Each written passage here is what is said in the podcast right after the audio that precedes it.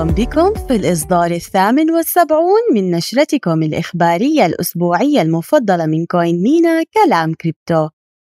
هذا الأسبوع قدمت شركة بلاك روك أكبر شركة تدير الأصول في العالم طلبا لإطلاق صندوقها للاستثمار المتداول في البيتكوين. ويشجع المنظمون في هونغ كونغ البنوك على تقديم خدماتهم لشركات الكريبتو. وأضافت كوين مينا دعم الإيداع والسحب لعملة USDC عبر شبكة ستيلر. كل هذا وأكثر لذلك دعونا نبدأ في نشرة هذا الأسبوع من كلام كريبتو. أخبار عالمية. بلاك روك تتقدم بطلب لإطلاق صندوق الاستثمار المتداول في البيتكوين. في خضم الحملة الصارمة التي تشنها هيئة الأوراق المالية والبورصات الأمريكية على شركات العملات الرقمية والتي غطيناها في العديد من النشرات السابقة قدمت أكبر شركة تدير الأصول في العالم طلبا إلى لجنة الأوراق المالية والبورصات من أجل إطلاق صندوق تداول للاستثمار في البيتكوين. صندوق الاستثمار المتداول هو منتج مالي مدرج في البورصات يتيح للمستثمرين التقليديين الاستثمار في فئة أصول محددة، وفي هذه الحالة ستكون هي البيتكوين. على الرغم من أن شركات أخرى مثل بيتوايز وآرك إنفست وجري سكيل قد حاولت وفشلت في إنشاء مثل هذه الصناديق المتداولة في البورصات في الماضي إلا أن مشاركة بلاك روك قد تغير قواعد اللعبة لأنها شركة تدير ما يقارب 10 تريليون دولار من الأصول كما أن سجلاتهم الحافلة تتحدث عن نفسها حيث تمكنوا من الحصول على 575 موافقة من أصل 576 لطلب صناديق تداول من قبل لجنة الأوراق المالية. لذلك فإن الاحتمالات تشير بأن هذا الطلب أيضا سوف يحصل على موافقة تنظيمية هونغ كونغ تشجع البنوك على التعاون مع شركات الكريبتو وفقا لصحيفة فاينانشال تايمز تحث سلطة النقد في هونغ كونغ بنك HSBC وستاندرد تشارترد وبنك الصين على ضم منصات العملات الرقمية كعملاء لها.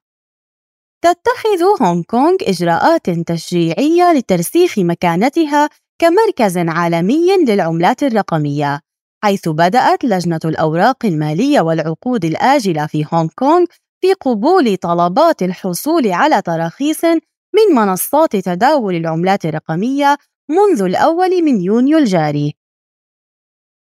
تتزامن هذه التطورات مع الدعاوى القضائية المستمرة والتي رفعها المنظمون الأمريكيون ضد منصات العملات الرقمية الرئيسية مثل بايننس وكوين بيس.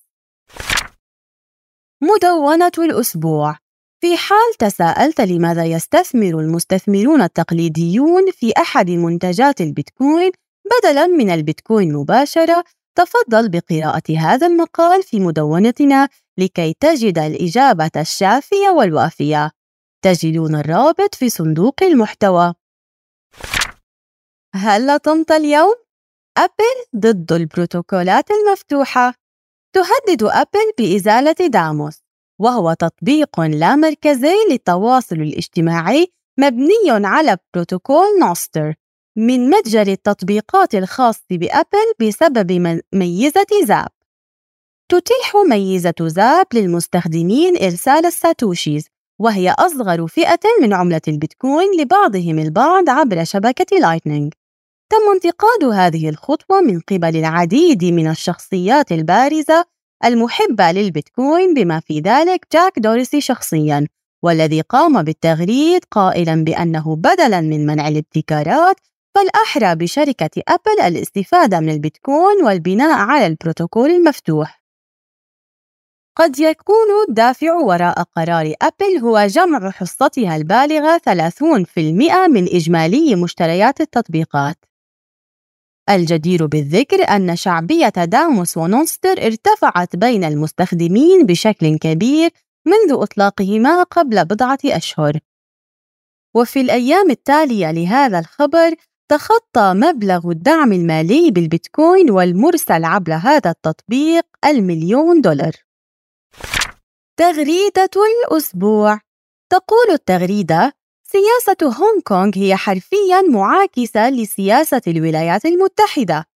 سواء أكنت تعتقد أن الولايات المتحدة أو هونغ كونغ هي التي تتوخى الحذر أم لا، فمن الواضح تماما أن هونغ كونغ ترى في السياسة الأمريكية الفاشلة فرصة كبيرة لهم. أخبار CoinMENA مسابقة 1000 USDT ستهدي CoinMENA 1000 USDT لعشر مستخدمين. تحقق من حسابك وتأهل لكسب بعض ال USDT العملة المستقرة الأكثر شعبية في العالم. إليكم خدمة جديدة للعملات المستقرة. تدعم CoinMENA الآن عملة USDC على شبكة Stellar. قم بإيداع وسحب عملة USDC بسرعة البرق وبمستوى عال من الأمان مع دفع رسوم أقل. سجل الدخول إلى كوين مين الآن وجرب خدمة إيداع وسحب USDC عبر شبكة ستيلر اليوم. اختبر معلوماتك الرقمية. الإجابة الصحيحة لسؤال الأسبوع الماضي والذي كان تختلف البيتكوين عن العملات النقدية في أنها هو ألف زائد باء. أما سؤال الأسبوع هو أي من العملات الرقمية التالية لا يمكن تحصيصها؟ هل هي الإيثيريوم أم البيتكوين أم بولكادوت؟ تجدون الإجابة الصحيحة في النشرة الإخبارية القادمة أو تفضلوا بزيارة موقع جامعة كوين مينا تجدون الرابط في صندوق المحتوى